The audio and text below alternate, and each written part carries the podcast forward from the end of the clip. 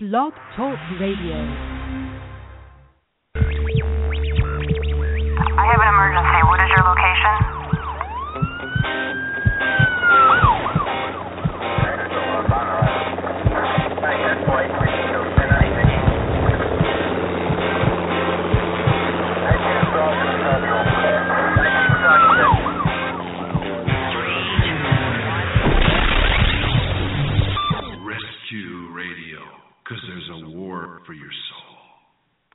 Hey, that is right. Good evening. There is a war for your souls.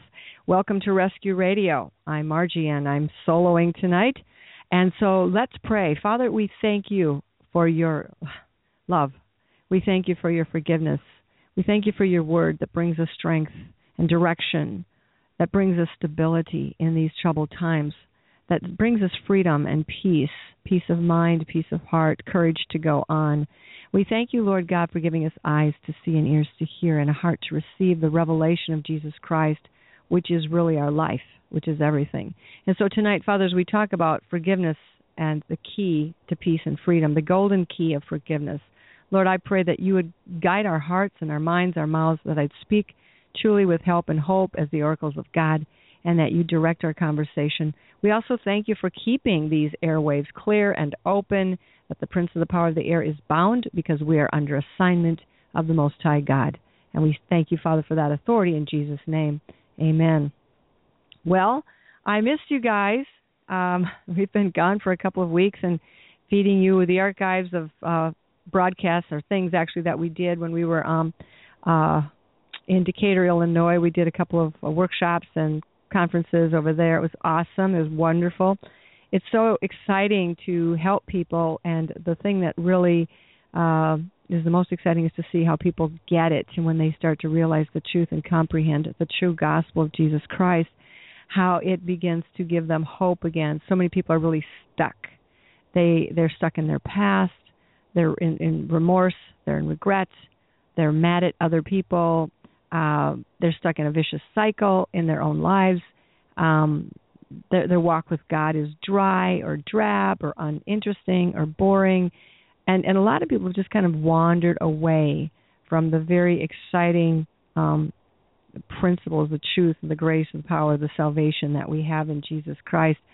And I know there's so many things that can distract people, especially even at this time of the year. But um, there is nothing that feeds our soul, our mind, our spirit like knowing God, His Word, and His love.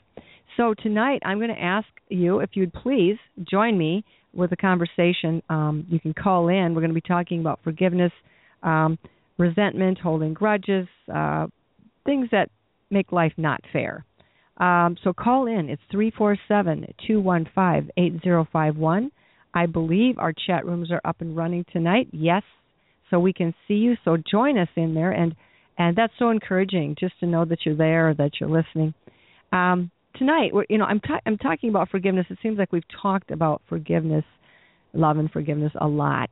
Those seem to be two of the main words or themes of the New Testament. And I was just thinking today, as I was pondering, talking tonight about forgiveness, that you know, I don't recall. Maybe you can help me out, people. Is there any scriptures in the Old Testament um, where God actually commanded um, any of His people to forgive their enemies? Um, I don't think I can. Re- he didn't seem to stress that with David. I mean, David wrote a lot of psalms about you know basically you know horrible things he wanted God to do to his enemies and and bring justice. And of course, there's a lot spoken about justice, but not a lot about forgiveness.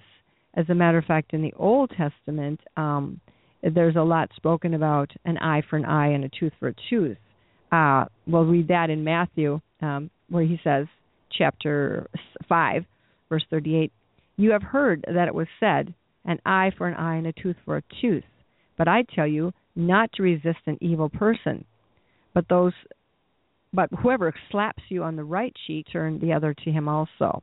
And if anyone wants to sue you and take away your tunic, let him have your cloak also. And whoever compels you to go one mile with him, go two. Give to him who asks you, and from him who wants to borrow from you, do not turn away. Well, a lot of you know people would say, well, wait a minute, you know, I don't want to be a doormat here. I, you know, I don't want to be a fool. I mean, um, or be abused or um I have my rights and I need to defend myself. Um I don't want to, you know, all these kinds of things about um enabling and codependency and um you know what should what should I do and how should I handle my people. But in the New Testament, Jesus is talking about forgiveness and he's talking about um love and kindness. He's it's really a powerful switch from the Old Testament where he just basically and there's nothing in the Ten Commandments that says we have to forgive anyone, is there? I mean, you know the Ten Commandments: "Thou shalt not, thou shalt not, thou shalt not." But he doesn't say you have to forgive, and he doesn't say you have to love. So it seems like between the Old Testament, where there was an eye for an eye and a tooth for a tooth, and that was the law of justice, and that was what was fair, and that's kind of what we're born knowing. In, in, it's kind of an innate knowing that you know it's not fair you know her glass of juice is bigger than mine or his cookie is bigger than mine or or or he got it last time and it's my turn and um whatever it was and is and however we all see those things we seem to have a running tally in our minds about justice and fairness and very very uh sensitive to what's not fair and i'm not quite sure why that is except the only thing that makes sense to me is that god doesn't like what's not fair either and when He made us in His image, He made us very sensitive to injustice so that we would understand um, that He is a God of justice. But what we do when life is not fair? Um, the Old Testament says, well, you know, get even. Um, take them out, you know, eye for an eye, punch out their eye. It's all fair. And as a matter of fact, um, that's where a lot of the curses come from. They're based on the breaking, uh, uh, the uh, the um, uh, incursions against justice. Justice is broken, something happens not fair, and so then the enemy brings in a right to retaliate, and of course everybody pays for the consequences. I think especially the the story of um uh when Joshua and the children of Israel were coming into the promised land and the Gibeonites knew that they were going to uh, have to face Joshua and his army, they came up with a clever scheme pretending to be from a far, far country. And so they came to him directly and lied to him, basically deceived them into believing that they were from a far country and they wanted to make peace. And they showed them their moldy stale bread as a proof that they'd been on the road for a long time. And so joshua created or permitted gave them am- amnesty. And so they went off and they um joshua found out later that they were just the next tribe town whatever down the road. And yet because of his word and his promise he did not take after them and let them he but he did tell them because they had lied they were going to be the servants the, the ones who would have to carry the water and the wood and serve the the people of Israel. So they were willing to do that because they really didn't want to go to war. So that was a, a kind of an interesting thing. But uh generations later when Saul came to power king Saul he um he disregarded that promise that Joshua had made to the Gibeonites and he began to um you know uh take advantage of them, broke the co- the covenant with them. And as a result, Israel began to suffer some dramatic um, judgments, consequences on their land and their people, and their, was the sickness and all these kinds of things. And so they began to seek the Lord as to what was um, the open door here. And the prophet came and told Saul, I think it was the prophet, that there had been a covenant, uh, or actually it was David. Saul had broke the covenant, and David came into power. And during David's reign, all this trouble began to break out, and David sought the Lord as to what was going on.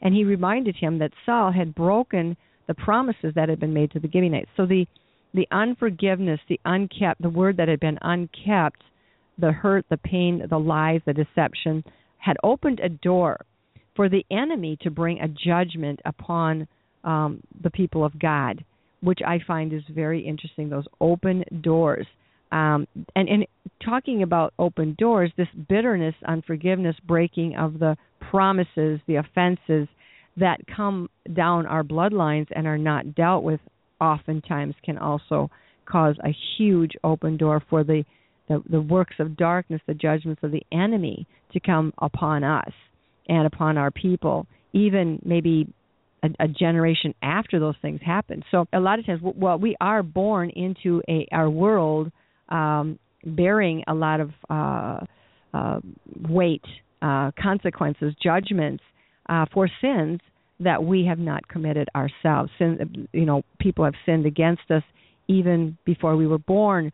agreements were being made and and I know a lot of people don't believe in generational curses but you have to have some the bible is not expect you to to just believe it without any kind of sense of reason or continuity. Uh, there has to be some explanation for why the believers have as many problems divorces diseases cancers troubled children um as the unbelievers those who don't value a relationship with god and so one of the ways that we explain this is we say, well, what about what about it's under the blood? What about that? Well, that is absolutely correct. Once you come to Jesus Christ, everything that the devil would accuse you of is covered through the blood of Jesus Christ. There is no more judgment from God's point of view against you. However, the devil still is judging you and wants to be able to get you to agree with him so that his judgment against you will stand and God's favor and pardon of you will not prevail. And so then the devil can bring judgments upon you, just like he did um, the children of Israel uh, who sinned against the Gibeonites. And so a lot of times I think we don't realize that even though we are Christians, we are saved, we're not exempt. And, it, it, and another thing, you say, well, can a Christian have a curse? Can you know? Can the devil send a curse to the Christian? Of course he can if the Christian is being disobedient. Disobedience opens the door to a curse. And what is the greatest commandment God has given us in the New Testament is to love one another. And that includes, that it must include forgiving one another. We release them from our judgment. Um, and so if we are disobeying God and holding bitterness in our heart or holding or going back and trying to apply the Old Testament standard of an eye for an eye and a tooth for a tooth to the New Testament standard which says love your enemies and forgive, then we're going to have a hard time um, working through uh, the the demonic judgments that come against us for, for example, for taking offense, for being bitter and upset. So if you have a, if you have an example of something you want to share, it would be anonymously, obviously. If you just want to call our number three four seven two one five eight zero five one, it would really help us to help other people to understand because your problems, your situation is probably quite common and maybe it's very unique who knows but and nonetheless everybody could benefit from it. So give that a try give that a call and um, we'll keep talking.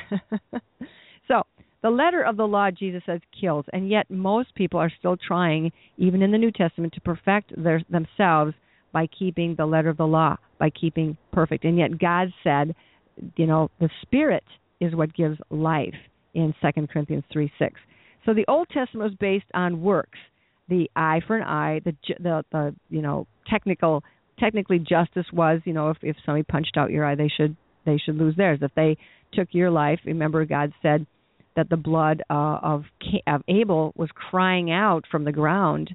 The ground was testifying to the bloodshed that it had to sustain or endure um, when Cain killed his brother Abel. And so even the ground was coming to testify to the wrongdoing here and the crime. And so there's been tons of tons of times now that the soil, the the ground, Gettysburg, for example, think of that field of blood. All the places where bloodshed has been shed, where the blood, the ground cries out to God for for justice, and yet um, that justice is not something we can bring. I mean, how are we going to make that right? Although Jesus said again in, in Matthew, he says um, that you sh- you know we're to love our neighbors um, and to, and, and not and in the Old Testament it says you shall love your neighbor and I'm sorry in in uh, Matthew chapter I'll give you this uh, verse uh, five verse forty three he says you have heard that it has been it was said you shall love your neighbor and hate your enemy. But I say to you love your enemies love those who curse you and do good to those who hate you, and pray for those who spitefully use you and persecute you, that you may be sons of your Father in heaven. For he makes the the sun to rise on the evil and on the good, and sends his rain on the just and the unjust.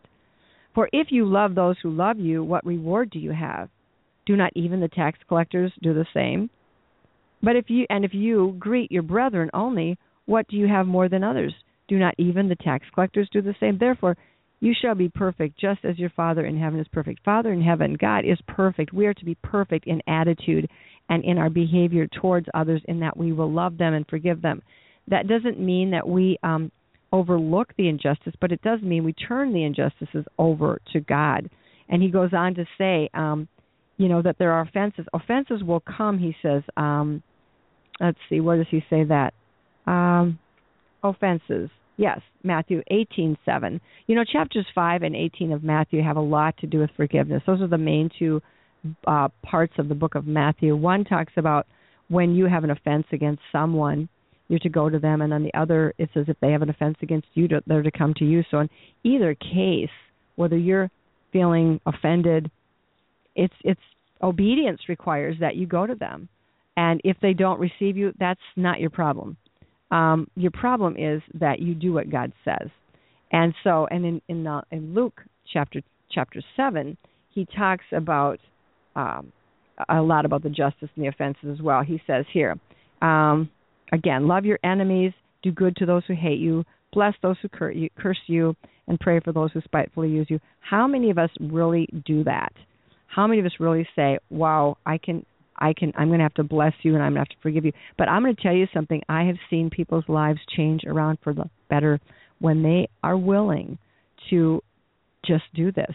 Uh, it doesn't. It's not based on a feeling you have. It's it's based on a conviction that you're going to obey. You're going to do what God says. Because if you don't, there's two things that happen. Number one, if you don't forgive, you can't get forgiveness. That's the the whole New Deal in the New Testament is to love and forgive. And God is pretty squared straight on straight on about that. If you want forgiveness, you have to forgive. Um, if you if you don't want forgiveness, then hold grudges. But he says it here in verse um, six, he says of Matthew. In the Our Father, of course, he says, um, "Your will be done on earth as it is in heaven. Give us this day our daily bread. Forgive us our debts as we forgive our debtors." So, in order to get your debts or trespasses forgiven, you have to have the same heart and mind to do that for them. Do not lead us into temptation. I think one of our biggest temptations is to stay mad and go with our feelings. And our feelings get hurt, they get upset, they get stirred up, they get provoked. We go so much with our feelings. We live our life so based on our feelings. Um, how I'm feeling today. I'm mad. I'm glad. I'm this. I'm sad. I'm good. I'm whatever. And he says, lead us not into temptation. When your when your feelings are tempting you, the devil is w- working through your soul, through your mind, will, and emotions, through your feelings to to provoke you, to be angry, to be upset, to take up the offense, to listen to the liar who says it's not right, it's not fair, you should have, blah blah blah, they should have, you know, da da da. He just is building his case to ignite a, a, a, a wrath inside of us, and he wants to use that wrath to separate us and then bring a judgment against us. So he says, um, "Lead us not into temptation, but deliver us from the evil one." One of the main um, um, activities uh, of the evil one is to sow discord and division.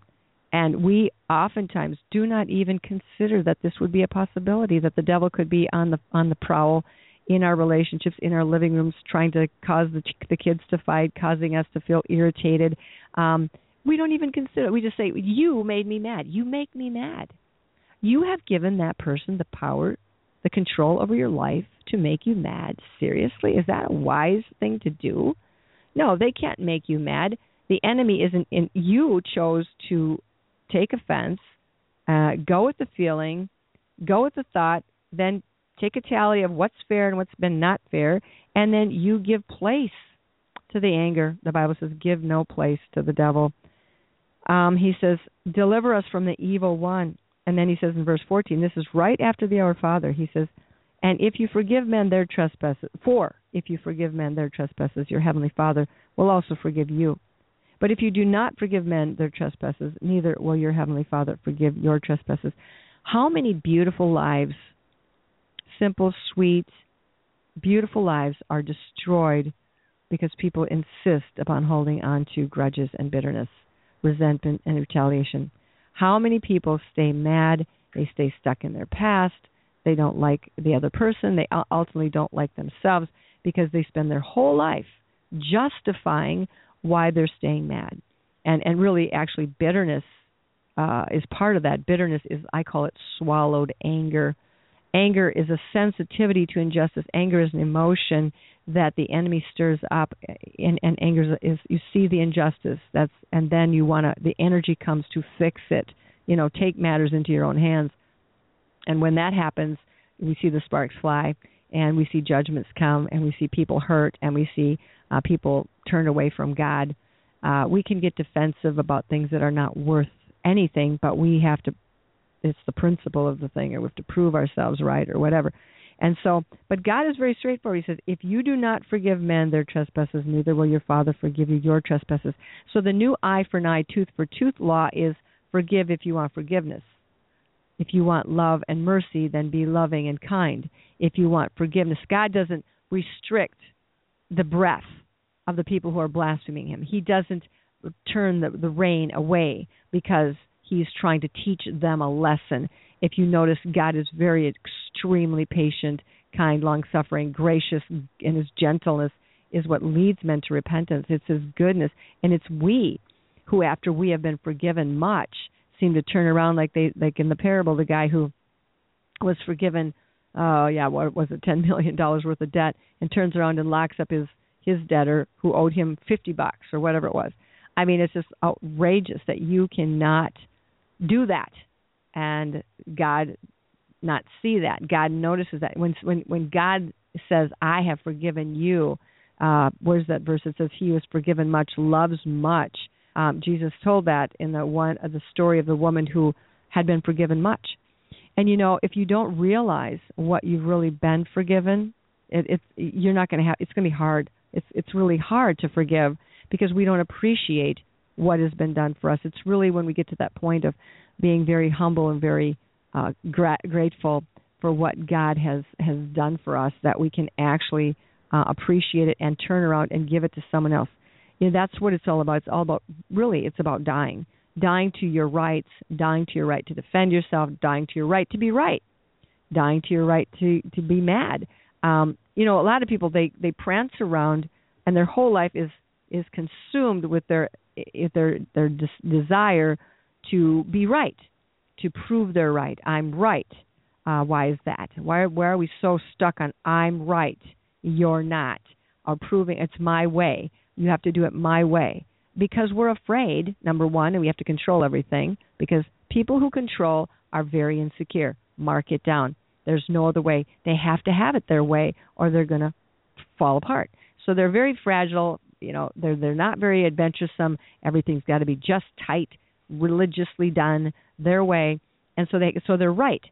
And because why? Because we we are made by God to like righteousness, but the devil says, well, it's you've got to be right. It's not about being right.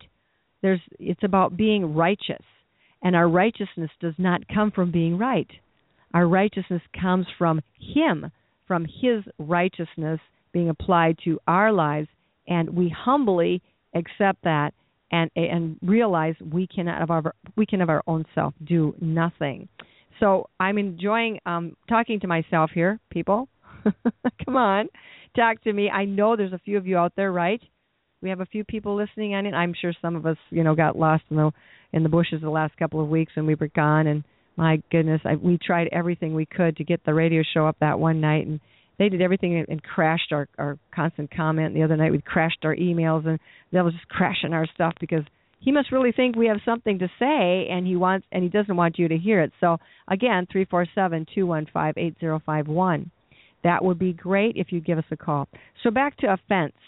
That word, interesting word in uh, Matthew eighteen seven.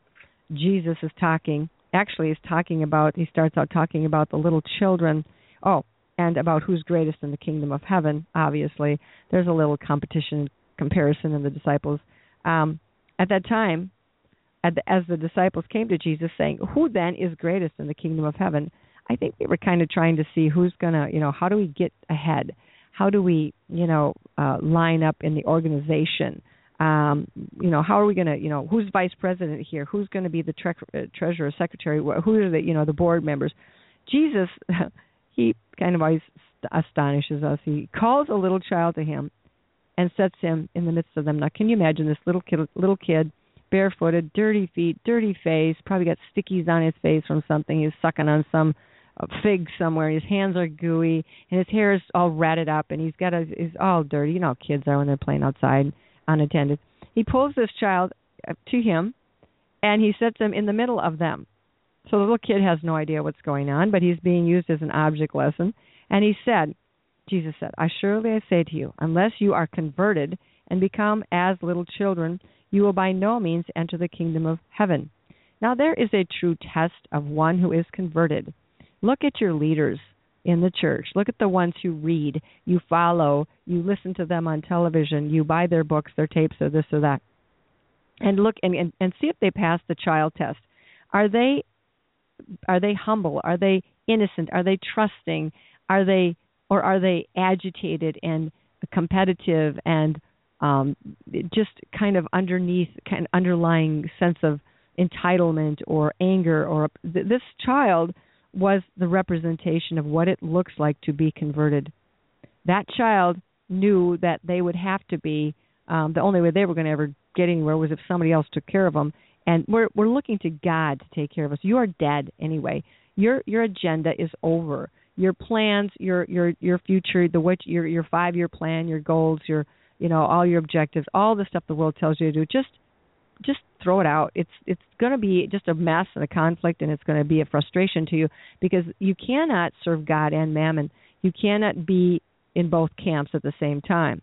You need to be completely converted, turned over to, be of one mind and one heart, be a person of integrity, following the Lord with all your heart, soul, mind, and strength, with no reservations, no hands to the plow, and your eyes are turning and looking over your shoulder, looking back at the past and and and and, and who hurt you and what you want to do or you know we're not we're not coveting. We don't covet anything. We we've been we're dead. We don't live anymore for ourselves. This child was just you know just innocent just enjoying childhood uh, the day the the sunshine the opportunities no worries i mean that's the kind of true power that he's talking about to be great in the kingdom of heaven that's greatness right there um, therefore, whoever humbles himself as this little child is the greatest in the kingdom of heaven. And you you know that. You already know this. You know this stuff that it's about being humble. You say, well, how do I how do I humble myself? Well, first of all, I'll ask you who said how do I? Where's how do I? Where are all the how do I's from? How do I do this? How do I do that? How do I get uh you know get here, get there, do you know be more? How do I always create stress? They do work, stress, frustration. Um, you know, then you have to find out, figure out, figure out. Where's figure out from? I got to figure it out. Where are the figure outs from? How do I? Then I've got to figure it out. Where are they from? They create stress. Well, where's stress from? Heaven or hell? You say, well, it's just life. Well, life is a mixture, isn't it? It's not just life. There are only two kingdoms, and all life is going to end up in one of those two kingdoms someday. And so let's just make it simple it's either God's kingdom or the devil's kingdom. So this little child wasn't asking a lot of questions. It wasn't trying to be great or noticed. All children really want is to be loved and taken care of, uh, feel safe. And how many children these days? Look look around you. It's just atrocious. How many children? I mean, I don't think we can look at it too long. It's too terribly painful. How many babies and children and little six-year-olds and five-year-olds and four-year-olds are without parents. They're destitute. They're orphans. They're on refugee lines. They're the, the leftovers of, of, of genocide and, and tribal massacres and um, demons who go in and kill adults. These little children are left with what? Of course, they have the angels of God around them. He says, Therefore, humble, whoever humbles himself, you know, we are vulnerable. In the kingdom of God, you are going to be vulnerable. But guess what? Not really, because God is with watching over us. He sends his angels to watch over us. If you're stressed, it's because you're trying to take care of yourself, or worse yet, there's a strong man, familiar spirit inside of you impersonating you to yourself to get you to think you're taking care of yourself when actually you're listening to a lying spirit who is is is taking on the job under the guise of being your help, your protector, your benefactor, and he's really destroying you. It's like um oh, it's like the Little Red Riding Hood story where the the the wolf came as Little Red Riding Hood.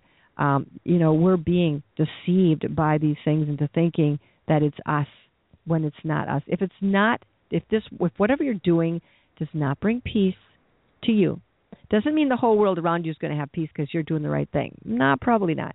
They're going to be provoked, probably. If you're especially if you're going to your family you know these seasons of the year you know you're going to go there and they're going to they're going to judge you they're going to be provoked by you because you know you're provoking them to love and good works and they don't want to do the love and good works and they surely don't want you to tell them what to do. So what do you know anyway? Because they were they raised you so you can't know anything more than them. So you know you're just going to have to just be quiet and love your people. Uh that's kind of where that goes because Jesus said a prophet's not without honor except in his own country and you know that's the truth. But he says, he goes on to say, and whoever receives one little child like this in my name receives me. So taking in the the, the unprotected, the, the innocent, the, the even those who've been abused, victimized by the world, by themselves, uh, you know, and how many of us have been victimized by the devil, and yet the world would lay upon us a heavy responsibility for what has happened to us. It's your fault. You did it. You chose it. You chose to do drugs. Well, you chose to um, go out and run away from home and be a little street prostitute. It's your fault. You did it. See, the thing is, is that the mercy of God? Is that forgiveness? Or is that holding their sin against them? And have you never sinned? Have you never sinned? If you have never sinned, then you probably are not human. you know, you know, you pro- you're either God or you're not human. So I, I don't think there's anybody here who hasn't sinned. We say, well, what is sin? Sin means that you have made a choice. You've fallen for a lie. You've believed a lie. You've gotten tricked. You've done something as a result of believing that lie that's caused you to come into a place of separation from yourself, others, or God. And we all learn through failure, we learn through making mistakes, and God does not hold our mistakes against us. The only one that really does that is you under the counsel of the devil. If you agree with the devil that you're bad and guilty and you won't forgive yourself, now there's another point of forgiveness. Like if we can't forgive ourselves, then how can we forgive others? And a lot of times people who are having to be right, they haven't even looked at the fact that they could possibly be wrong because they want to be right. They don't want to be wrong.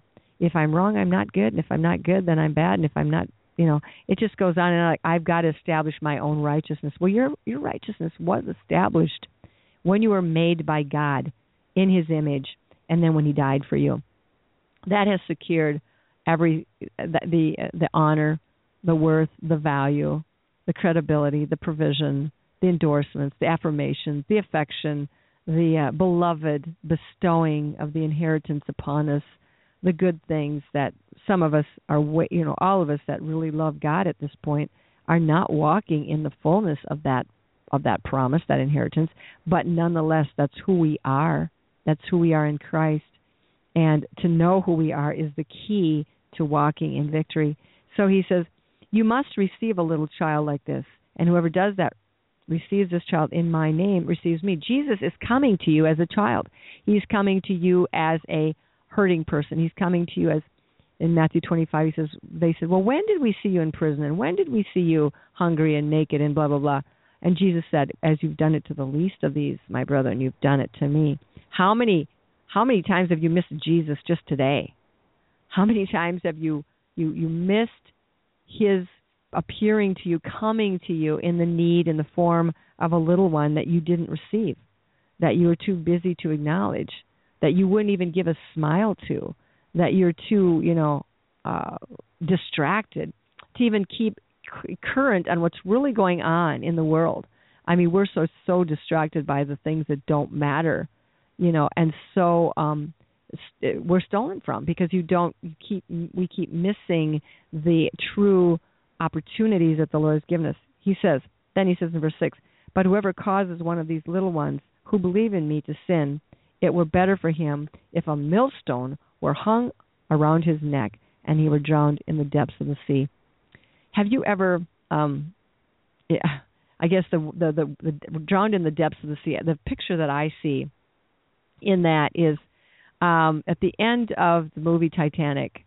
Um you probably saw the movie when she took out the beautiful blue heart, the the diamond, I forget what they called it, the the, the this precious jewel, um that beautiful heart shape that that jewel that jewel that everyone coveted and wanted and she dropped it over the side of the boat. This old woman who had had it all these years and hidden it all these years, she dropped it into the depths of that ocean and it would never ever be found again because who knows where it would have landed in the, in the floor of the ocean and yet she was willing to let go of that thing because it was nothing but trouble and it was nothing but a problem but the but the, the lostness of that precious thing he says we will be lost drowned in the depths of the sea if we mistreat if we refuse to forgive. Now we're not just talking little children here. There are little children who are mistreated and i tell you what there isn't probably going to be any question for those those people what's going to happen unless of course in God in his great mercy gives them the gift of repentance and they take it. And for all of us that hardness of heart must go hardness of heart is not your friend that wall that you've allowed the devil to build all those bricks of hurt and and bitterness and resentment and words and vows that I'm never going to let anybody touch me or get close to me. All that stuff is really not protecting you. It's only cutting you off, isolating you from the truth. But he says, Woe to the world because of offenses, for offense must come, but woe to that man through whom the offense comes. Jesus is saying, You're in the world. The world is filled with injustice the world is filled with our awareness of injustice. We're very sensitive to injustice, but that it, it's it's going to happen. It's going to happen because number one, the devil's in the world and he is full of he's a criminal, and secondly, he is going to make sure that injustices come, and so Jesus says they're going to come. Now, what are you going to do about it? All of these opportunities to get mad or to to give love. Which one are you going to take? Uh, seriously, what do you got to lose in loving someone? Really, does it cost you that much? Sometimes it might. It could cost you your life. But I don't know if we're all at that place right now. What it's probably going to cost you is five minutes. How, you know, sometimes just a little gesture of love and kindness to someone, just a little phone call, just, you know, I mean, it doesn't financially cost you an arm and a leg. Just give them some of your time. Take a moment to find out how they're really doing. Um, say a prayer with them. Uh, but we're so mad, we're so offended, and certain people we're never going to talk to again. God have mercy. We're not going to have mercy at the end if we don't give mercy now. That's just the new eye for an eye, tooth for tooth deal of the New Testament is if you want mercy, give mercy. If you want forgiveness, give forgiveness. That's the new law of love. It's going to be based on what you do. And why don't you just stop being mad? And you say, well, I can't. I can't give up. I can't give up on this thing. This is too it's too wrong. Do you even remember what you're wrong or you're mad about anymore? Some people don't remember. Now, if you can call me at three four seven two one five eight zero five one, then we can talk about it. And you know the first thing you want to do is to identify the lie. What is the lie that you believe that made you so mad and is making your heart so hard and making it hard for you to humble yourself? did what was what did Jesus demonstrate? Did he get offended? I mean, look at all the the people who took offense at him. They tried to push him over the cliff. They tried to run him out of town. They tried to he had to hide out. They tried to call him into question and cross examine him. We've talked about some of these things before. But what what did Jesus demonstrate to them? He was their creator. He was the one who gave them life. It was in the, the the irony of the whole thing was that he was the one that gave them life, the very life that they were using to take energy and strength to come against him. And yet, he demonstrated love and peace and truth and mercy and forgiveness. Now, he was not a doormat. He was not a doormat at all. And we don't think of Jesus as being abused. Um, we say he was crucified and he willingly gave up his life for us, but he was not a victim he was the Lamb of God who laid down his life willingly for us. He wasn't someone who someone else stole the life from him and he had no way to keep it or, or defend himself. He willingly gave it up. So we don't consider him a victim, and he was not personally offended because he did not take what happened to him personally. He knew it was because they had rejected the Father that they were rejecting him. And he says, he, wraps up this whole discussion about the children in verse 10 where he says take heed that you do not despise one of these little ones for i say to you that in heaven their angels always see the face of my father who is in heaven Many of us, even though we have adult bodies, are still little ones. We're still locked in those places of pain and fear and trauma and confusion and rejection where we don't understand what happened and we don't know how to fix it. Except Jesus says, He says, here's how you fix it. You trust me. You give me the crime that was committed against you. You give it to me. I will will take it to court. We'll take it to God's court. You and it says in um uh let's see, where's it? Matthew five. He says or six, hold on. He says, Judge not, lest you be judged. For with what judgment you judge, you will be judged. And we've talked about that a couple of weeks ago too. Um so judge not. We can if we judge, then we're the judge. And if you're the judge, God's not the judge. And as long as you're the judge, God cannot be the judge because you can't have two judges on that same case at the same time. So what you're going to have to do is let it go. You say, but I can't let it go. Well, then carry it. Make your whole life about staying mad. Is that what you were put on the earth for? You know, offenses are going to come. You got hit. Are you going to walk around if you got got shot with an arrow? Would you think it's your job and re- responsibility to stay walking around the rest of your life with that arrow in your leg or your arm, would, or would you try to get it out, or would you go to somebody to help you get it out? Or would you say, "Oh no, I'm just going to keep this arrow in my arm because it's it's a battle scar and I'm proud of it, and I'm going to stay mad until that guy who shot the arrow admits he's wrong." Well, what if he never apologizes? What if he never? Do you have to wait till you find them, or they come to their senses and tell you ask for forgiveness? And at that point, would you even have the grace to forgive him because you're still so mad? Jesus said, Let me pull out the arrow. Let me take the crime and the injustice. Here, let me pour in the wine and the oil into your wounds. You be you you're okay. You can you can go back to living.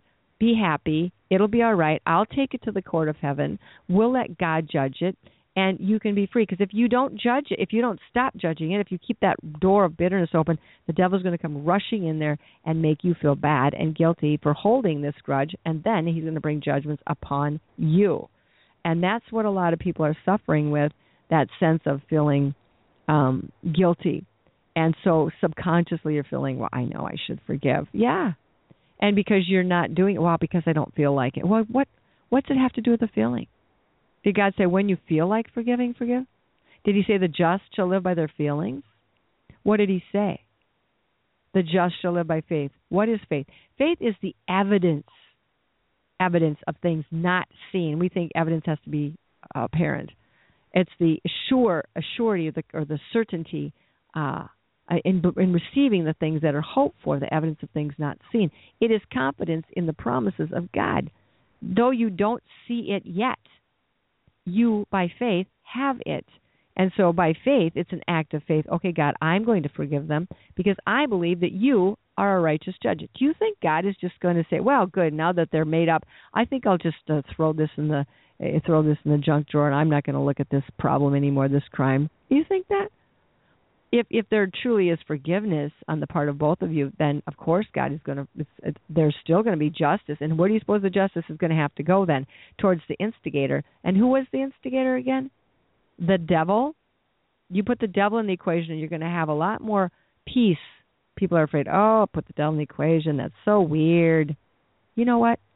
In America, we are so out to lunch on this thing of spiritual warfare. It's like we're I, I I don't even have words to describe it we can't explain anything because it's all it's it, it doesn't make any sense. We have many options. We're confused. We try this, we try that, whether it's a drug or a medication or a, a new routine or a you know 20 steps to this and 40 steps to that and treatment, blah blah blah. There's no concrete anything if you don't put the devil in the equation and know that he is the one who is guilty.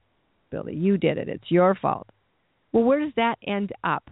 Where does that really end up? With more condemnation, more judgment, more confusion, more confusion, judgment, condemnation. It just goes in a vicious circle. You don't. When what do you need to take responsibility for? You need to take responsibility. Number one, to repent of the lie that you believed, including the lie that you believe that if I stay mad, somehow it's going to get fixed. I need to repent of pride and, and, and distrust of God that I won't trust God to take care of this um, it's important. Dying is a very important part of our walk with Christ. To live is Christ, to die is gain. Uh, in him I live and move and have my being. We died with Christ when we participated with him in his death on the cross. And dead men don't sin and they don't get mad anymore. They don't get mad, they don't stay mad. It's not about them. It's not about what they want or what they should have had. It's about the Lord God being a righteous judge. And he look at all the Psalms he talks about where he's going to vindicate us, vindicate us, vindicate us. So when people sin against you, curse you, talk behind your back, cheat you out of stuff, steal your inheritance, um, what are you going to do about it? You're going to turn the crime over to God, whether you feel like it or not. You're going to, it's an act of obedience, an act of your will. You're going to turn it over to God and say, God, I choose by an act of my will to turn this over to you right now and let you be the judge. I'm not going to judge this anymore. All I'm asking for from the court of heaven is the restoration of justice, honor, peace of mind, and the assurance that you're going to take care of me. Because otherwise, you're going to just live very anxiously, very full of fear and frustration, and far, far, far from the kingdom. You're going to be so drained. You you won't have any energy. Do you know how much energy takes to stay angry and upset? I mean, is it really worth it?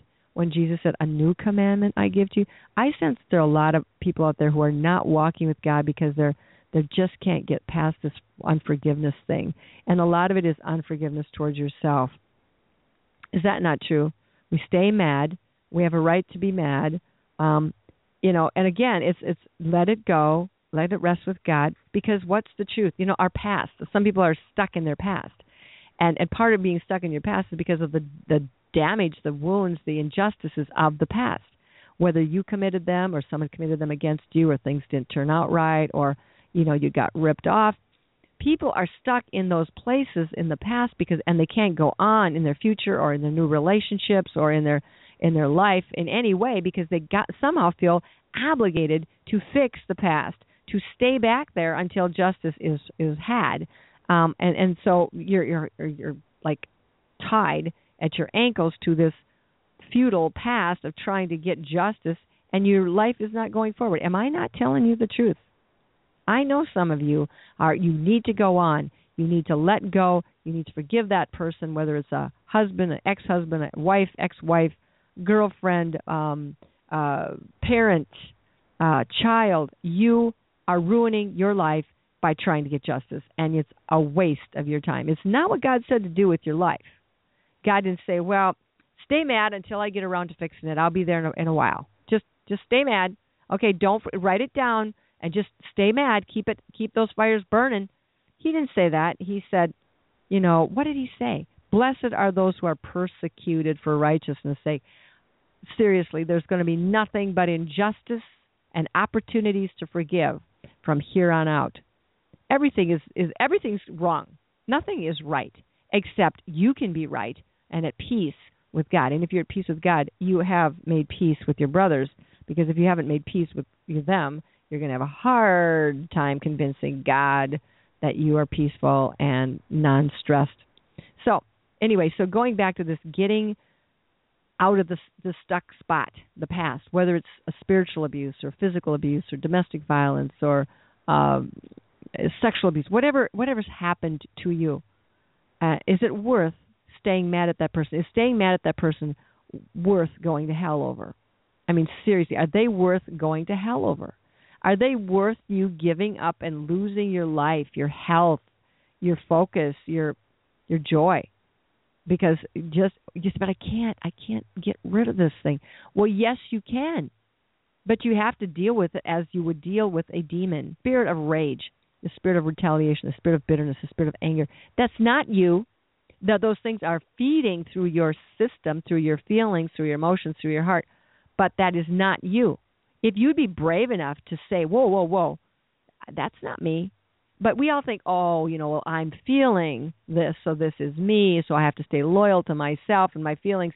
What a trick to think that all the feelings you have had even today are all yours because you didn't stay steady no matter what you did. You were up and you were happy, then you were down, and then and then the air pressure changed and the wind started blowing and you got cold, and then you got crabby, and then you got happy because uh, up and down and up, and your blood sugars fluctuate, your your your hormones are fluctuating, your your nor your your brain chemistry is spattering around, and you're basing your you're loyal to that. What is that? That's nonsense. That's insane. You don't have to walk in such a tiz all the time. You can know that you know what you know and walk in the spirit and say, "Oh yeah, mm-hmm, I see that. It's trying to make me irritated right now. Oh yeah, I see that. Oh, it's trying to make me afraid right now. Oh yeah, I can see that it's stirring up a grudge against. You know what? I'm going to tell you something. God's only going to look for one thing when He checks us all out at the end. He's going to see on your report card, did you pass the love test? That's the only test we have.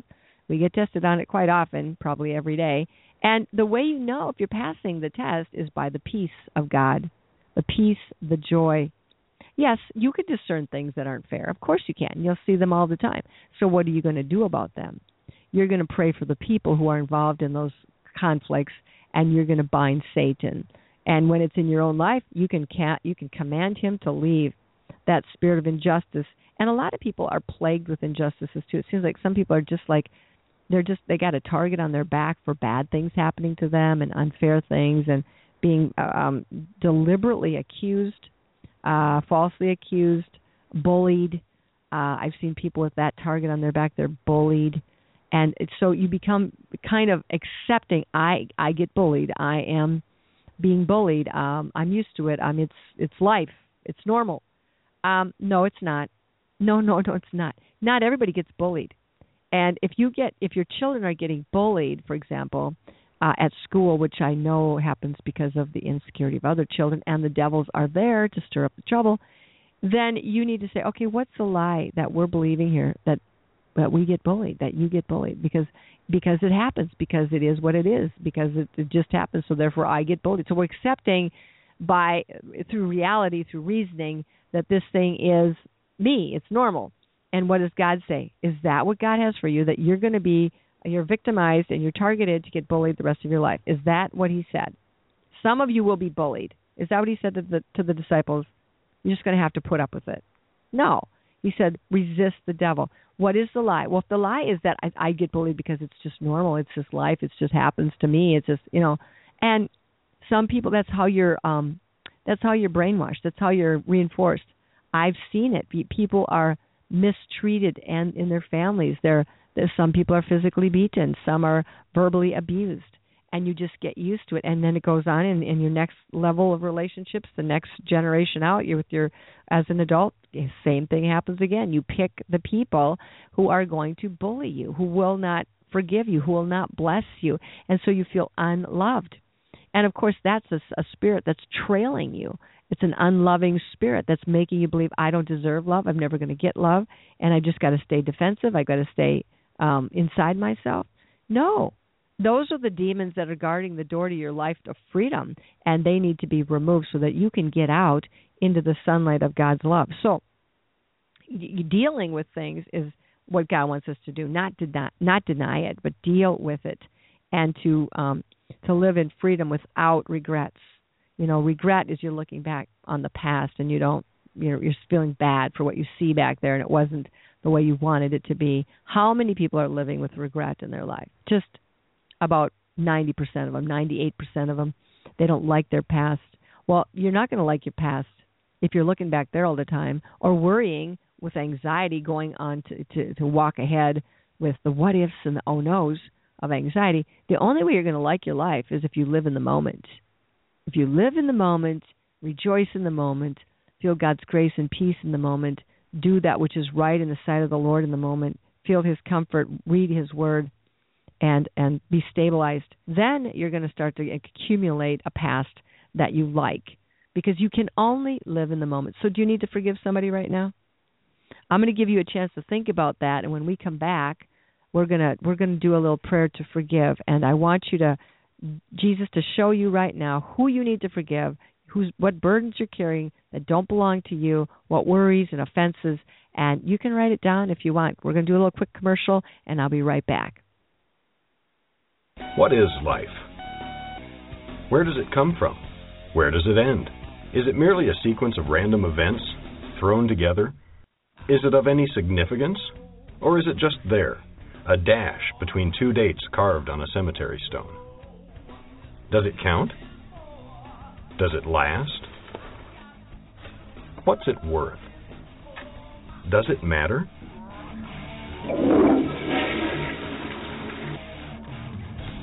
Is evolution a plausible explanation for the existence of man? Does the Genesis record give us an accurate account of the origin of man? Or are there other valid arguments that can explain the origin of human life? Were we planned from the foundation of the world, or were we an accident, an amoeba emerging out of primordial slime? And what is the ultimate significance of a life born by accident or of no one being there? If we are nothing but the result of random chance and fortunate mutations to the nth power, who cares? And if we are of no significance in our birth, then life is of little value, and to die is the same as to live.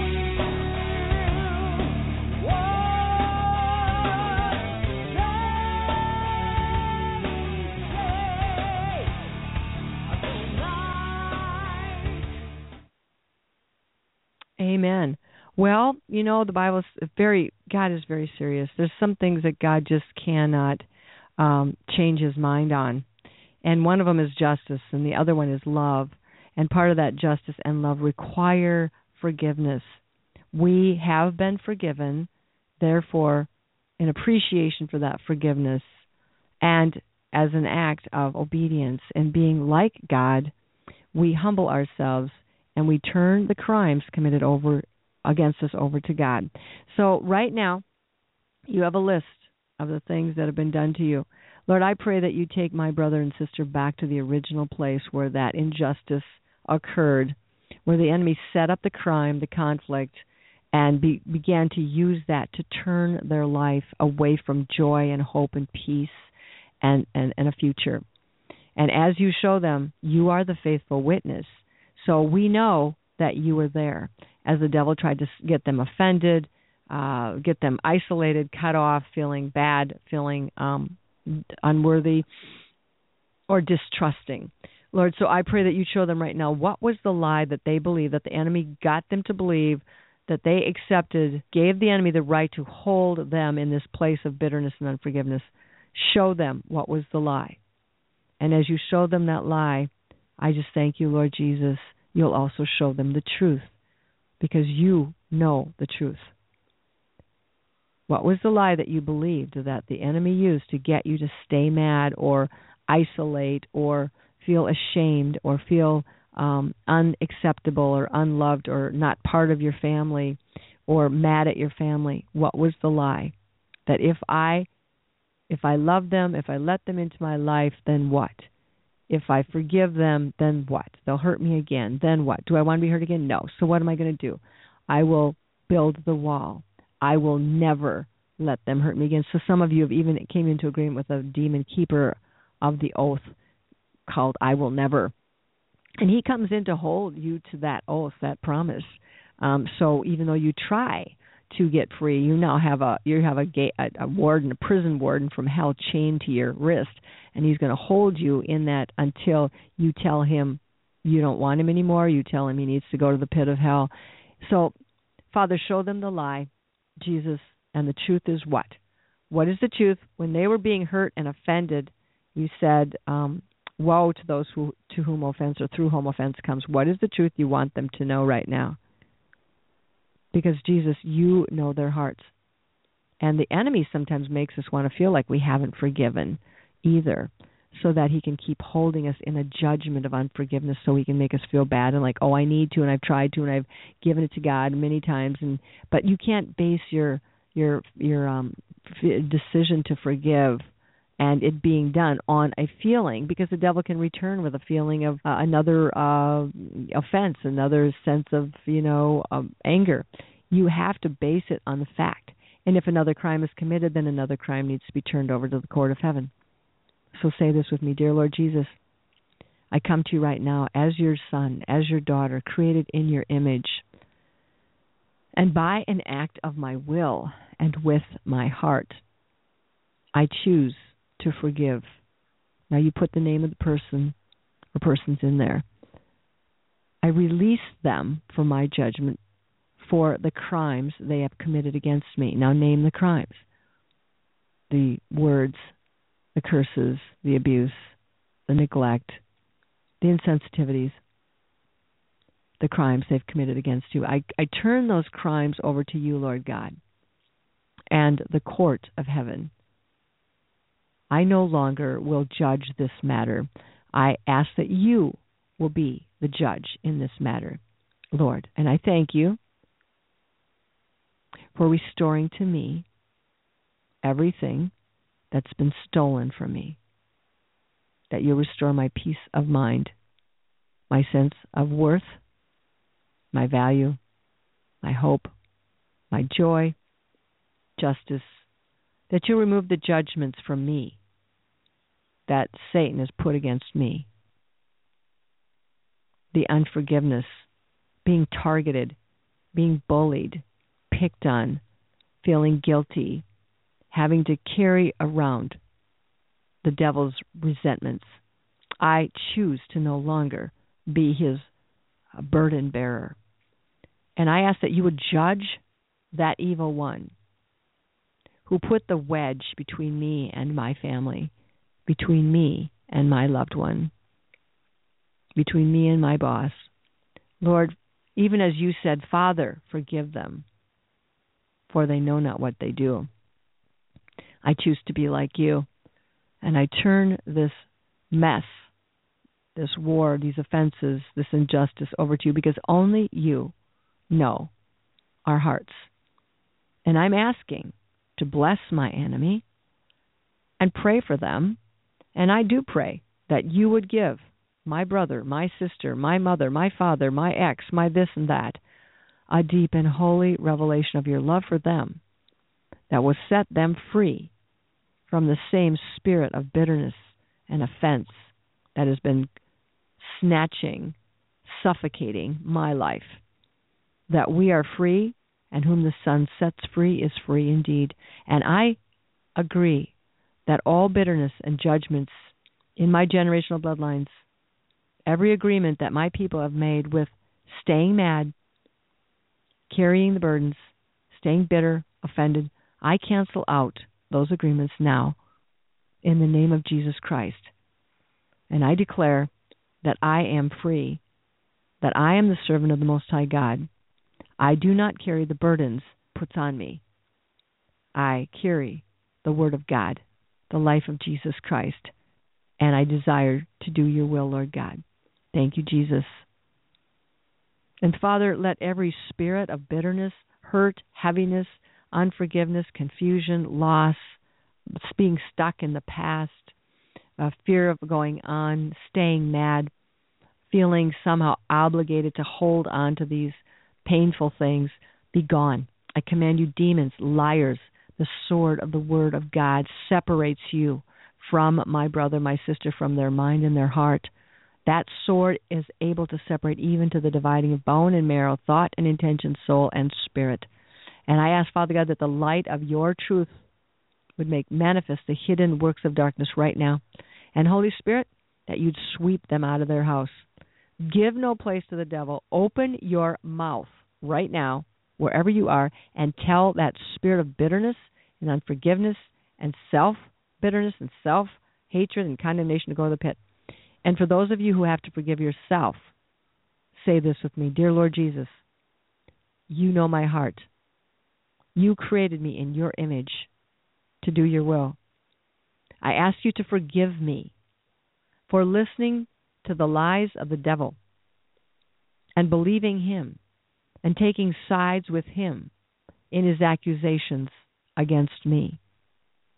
I ask you to forgive me for believing self condemnation and self rejection and shame and guilt, and it's my fault, instead of believing you when you said it is finished. So I command all of them to leave me, and I ask you, Lord God, to remove them from me. The unforgiveness towards myself, who is holding me in a senseless, pointless place that will never, ever bring resolution. The only resolution will come from the revelation of you, Jesus. So, Son of God, bring me the revelation I need to set me free from myself. And myself who is not me, you can go to hell. Because we are not made as myself. we're not made as me's, we're made as little I ams.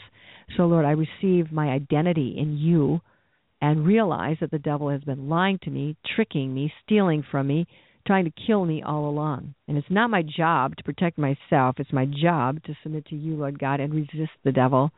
So give me grace, Holy Spirit, to do that. Father, I ask these things in Jesus' name. Amen. Now, how many of you, when you're free from all that and you don't have to bear your own sin and carry your own crimes and you can be free to do something else, what would you like to do with your life? Hmm? Is it okay to be okay? Good. It's okay to be okay. Well, you got plenty to do and plenty of energy that can go into the kingdom of God and love and encouragement and deliverance and healing and bringing people out of darkness. And so, for all of us, life has not been fair. As a matter of fact, I encourage you to pick up a couple of our CDs in the store. One of them is the When Life's Not Fair. It's you know our, we have a natural anger response to injustice, but when you um, realize that this can become the make or break point of your life, these injustices, it's important to understand how we can prevail against our enemies. And so forgiveness, as we have discovered, releases us from the um, the grip of personal offense and the judgment the devil is trying to bring upon us. And it also gives God freedom to restore that justice. So when life's not fair, check it out at liferecovery.com. We also have a bunch of other stuff in the store that's very helpful for you. And um, another one is forgiveness. You know, when life's not fair and forgiveness, those are basics. Those are really, really basics. And if you are cr- grumpy and crabby and not happy, then probably you've got some bitterness and unforgiveness hanging around. And just keep asking the Lord to show you, well, what is it?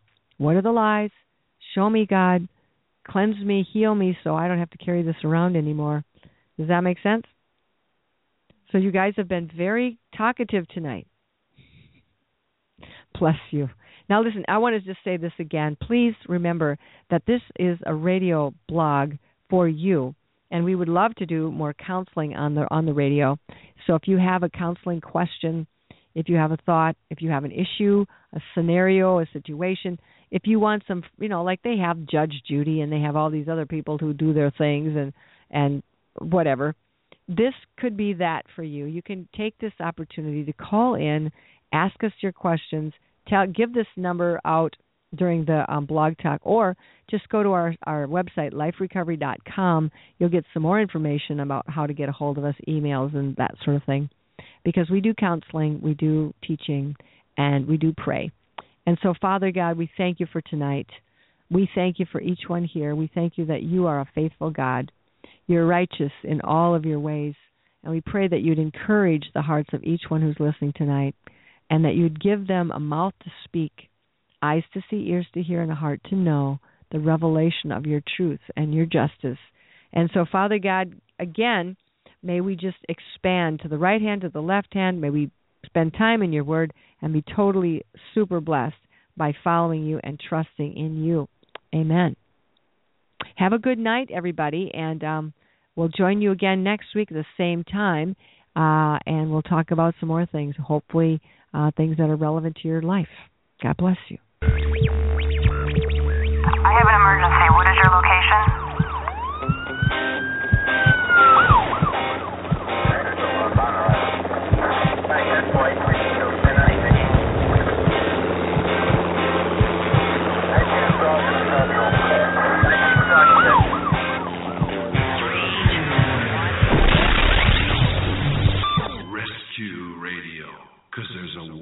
For your.